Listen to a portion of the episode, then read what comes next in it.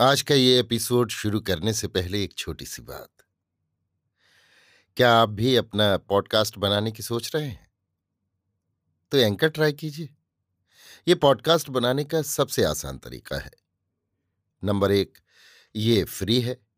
Number दो, इसमें कई सारे ऐसे टूल्स हैं जो आपको अपने फ़ोन और कंप्यूटर पर रिकॉर्ड और एडिट करने की फैसिलिटी देते हैं।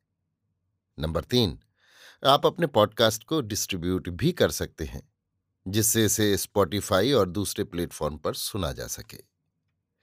तो डाउनलोड कीजिए फ्री एंकर ऐप या विज़िट कीजिए एंकर डॉट एफ़ पर अपना पॉडकास्ट स्टार्ट करने के लिए। ये तो थी एक छोटी सी जानकारी, और अब शुरू करते हैं एपिसोड का सिलसिला।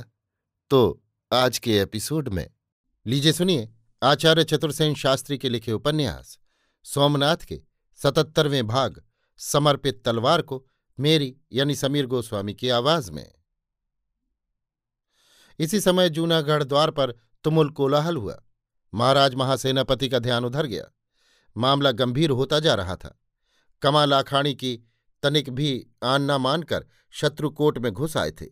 हज़ारों कछुए धातु की बड़ी बड़ी ढालों में सिर छिपाए, निसैनिया पीठ पर लादे तैरते हुए कोट तक आ रहे थे। पीछे बलूची घुड़सवार उन पर बाणों की छाह कर रहे थे। उनकी अगल बगल अमीर के हाथी दीवार बनाकर चल रहे थे। देखते ही देखते सैकड़ों सीढ़ियाँ कोट पर लग गईं और जीवट के तुर्क लंबी लंबी दाढ़ी के बीच बड़ी बड़ी तलवारों को दांतों में पकड़ सीढ़ियों पर चढ़ने लगे। कोट के राजपूतों ने ऊपर से तीर, पत्थर और गर्म तेल उलीचना आरंभ किया। वृद्ध कमाल आखाणी अकथ पराक्रम दिखा रहे थे। उनके पाँच हज़ार तलवार और बर्छे के धनी योद्धाओं की लोथों से कोट और तट पट गया था। अब उनकी आशा अपने जहाज़ों पर थी, जो तेज़ी से बढ़े चले आ रहे थे। जहाज़ों के बीच में तीन सौ नावें थीं, जिनमें से प्रत्येक पर इक्कीस इक्कीस धनुर्धारी थे। मार के भीतर जाते ही जहाज़ों और नौकाओं से बाण वर्षा होने लगी। नौकाएँ आगे बढ़कर अमीर के तैरते हुए हाथी घोड़ों और पदातिकों का कचूमर निकालने लगी। इस पर अमीर ने अपने संपूर्ण मस्त हाथियों को कोट में ठेल दिया। घुड़सवार बलूची भी पानी में पैठ गए। इस काली बला से उलझ उलझ कर नावें उलटने लगीं। अमीर ने जहाज़ों में आग लगाने को अग्निबाण छोड़ने आरंभ किए। अब मुख्य युद्ध जल में हो रहा था। देखते ही देखते एक जहाज़ में आग लग गई। शीघ्र ही वो जहाज़ धाएँ धाएँ करके जलने लगा। इसी समय वीरवर दद्दा चौलुक ने द्वारिका दुर्ग को अधिकृत किया। द्वारिका के दुर्ग से हर हर महादेव का निनाद ऊँचा हुआ और खाई में आग की लपटों को लहराता देख शत्रुओं ने हर्ष से उल्लसित हो अल्लाह अकबर का नाद किया। हर्ष और भय दोनों के नाद आपस में टकरा गए। महाराज महासेनापति भीमदेव मुग्ध नेत्रों से दद्दा का असह्य विक्रम देख रहे थे। इस दुर्धुर्ष कोलाहल से उनका ध्यान जूनागढ़ द्वार की तरफ़ गया। वे अश्व को और ऊंचाई पर ले जाकर वहाँ की गतिविधि ध्यान से देखने लगे। देखते ही देखते उनकी भ्रकुटी में बल पड़ गए उन्होंने इधर उधर चिंताग्रस्त नेत्रों से देखा। इसी समय रक्त से सराबोर, अंग से झरझर खून झरते हुए दद्दा हाँफते हुए आए और अपनी तलवार महाराज महासेनापति के सम्मुख बढ़ाते हुए उन्होंने वीर दर्प से कहा, अपने पाप का प्राश्चित और अपराध का परिहार मैंने कर लिया है महासेनापति। देखिए, वो द्वार अब हमारे अधिकार में है। दो घड़ी पूरी हुई। अब महाराज ये मेरी तलवार और ये मेरा प्राण। महाराज भीमदेव ने तुरंत घोड़े से कूद कर दद्दा को छाती से लगा लिया। प्रेम के आँसू बहाते हुए उन्होंने कहा, चौलुक, क्षत्रिय धर्म बड़ा कठोर है। अभी ये तलवार अपने वीर हाथों में मजबूती से पकड़े रहो। उधर देखो, जूनागढ़ द्वार पर दबाव बढ़ रहा है। कमाल आखाणी संकट में है। जाओ वीर, ये मेरा अश्व है। अपना जौहर दिखाओ, जिससे चौलुक्कों का रक्त उज्ज्वल हो। चौलुक्क ने तलवार मस्तक से लगाई। महाराज महासेनापति ने रकाब थाम कर वीर को अपने अश्व पर चढ़ाया और रक्त की होली खेलने में मस्त तरुण चौलुक अपने शूरों को ललकारता हुआ जूनागढ़ द्वार पर लपका। उसके साथ अब केवल पाँच सौ ही योद्धा थे। सभी के अंग लहू से रंग चुके थे, पर ये आन पर खेलने की बात थी। बात की ही तो बात है। इन वीरों ने शत्रुओं के छक्के छुड़ा दिए। वीर चौलुक शत्रुओं में धंसे चले गए। उनके चुने हुए वीरों ने उन्हें चारों ओर से घेर कर वो मार मारी के आतंक छा गया। पर इसी समय अमीर के बलूची दैत्य लंबी लंबी खमदार तलवार ले लेकर दद्दा के छोटे से दल पर टूट पड़े। कमा उनकी मदद नहीं कर सकते थे। वे अपने जहाज़ों की सुरक्षा में व्यस्त थे। महाराज महासेनापति ने देखा तो क्रोध से थर थर कांपते हुए महाराज भीमदेव पाँव प्यादे ही तलवार हाथ में ले दौड़ चले।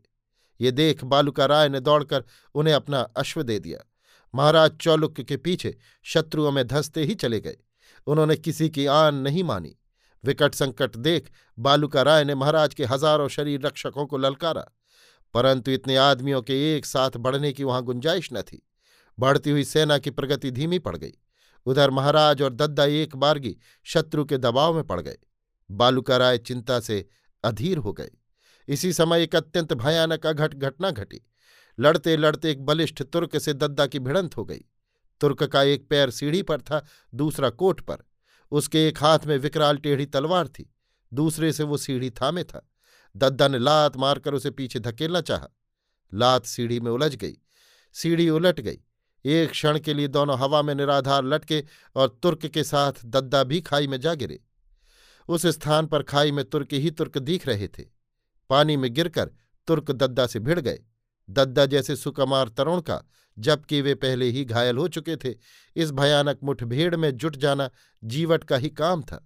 सैकड़ों तलवारें उन पर पड़ रही थीं, और इसमें तनिक भी संदेह न था कि दद्दा के टुकड़े टुकड़े हो जाते।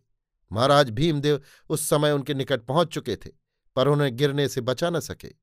अब इस प्रकार इस वीर का निधन देखना भी उनके लिए संभव न था। महाराज भीमदेव हाथ में तलवार लिए घोड़े समेत ही खाई में कूद पड़े।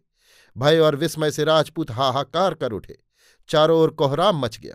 महाराज महासेनापति भीमदेव को खाई में घोड़े सहित कूदते हज़ारों आदमियों ने देखा। महाराज का प्राण संकट और ऐसा दुस्साहस देखकर ललकारते हुए सैकड़ों योद्धा सत्तर हाथ ऊपर कोट से मोट में कूद पड़े। ऊपर कोट पर अनगिनत योद्धा आठ जुटे और बाण वर्षा करने लगे।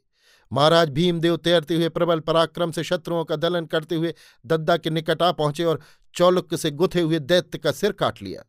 दैत्य से मुक्त होकर चौलुक पास ही तैरते हुए घोड़े पर चढ़ गए। पल पल में योद्धा कोट पर से मोट में कूद रहे थे। उस समय पानी में वो खंजर और तलवार चली कि मोट का जल लाल हो गया। उस पार से शत्रु टिड्डी दल की भांति बड़े चले आ रहे थे। महाराज और दद्दा पर हज़ारों तलवारें छा रही थीं। बाणों की बौछारों ने उन्हें ढांप लिया था। बालूका राय ने दद्दा को मोट में गिरते और महाराज को उनके पीछे छलांग मारते देखा। इस समय वे द्वारिका द्वार पर मोर्चा ले रहे थे। वहाँ बड़े वेग का धनसारा हो रहा था, तथा द्वार अब टूटा अब टूटा हो चला था। अब वे क्या करें? सोचने विचारने का समय न था, संकट भारी था। बालूका राय ने चरम साहस किया। अपने पाँच सहस्त्र सुरक्षित लाट योद्धाओं को ललकारा और द्वार खोल दिया। एक और हर हर महादेव का नाद करते हुए लाट योद्धा द्वार से शत्रुओं को धकेल कर अपने महाराज के प्राण की रक्षा के लिए बाहर आकर जल में कूदने लगे। दूसरी ओर तुर्क सवार अल्लाह अकबर कहते हुए एक बार दुर्धुर्ष वेग से फिर द्वार में धंस गए। बालूका राय का सारा ध्यान महाराज पर था और वे जल में कूद कर दोनों हाथों से तलवार चलाते हुए अपने योद्धाओं को बढ़े आने को ललकार रहे थे और गुर्जर योद्धा आकाश से टूटते नक्षत्रों की भांति जल में कूद कर तलवार चला रहे थे। बड़ा ही दुर्घट समय था। अंत में गुर्जर योद्धा महाराज के निकट पहुँच पाए।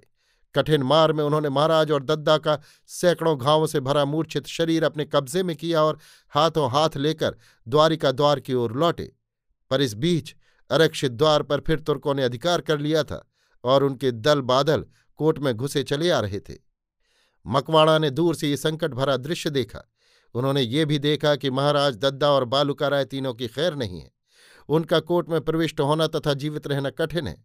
वो दुर्धुर्ष वेग से अपने योद्धाओं को लेकर द्वारिका द्वार पर दौड़े और लोहे की जीवित दीवार बनकर द्वार पर अड़ गए। एक बार शत्रु की गति फिर रुक गई। अब इस वीर ने प्रबल सामर्थ्य से शत्रु को चीर कर राह बनाई। बालूका राय और महाराज को भीतर लिया तथा एक बार फिर द्वार को अधिकृत करने में सफल हुए। राजपूतों ने उमंग में भरकर, तुमुल हर्षनाद किया। हर हर महादेव! अभी आप सुन रहे थे आचार्य चतुर्सेन शास्त्री के लिखे उपन्यास, सोमनाथ के सतहत्तरवें भाग, समर्पित तलवार को मेरी यानी समीर गोस्वामी की आवाज़ में।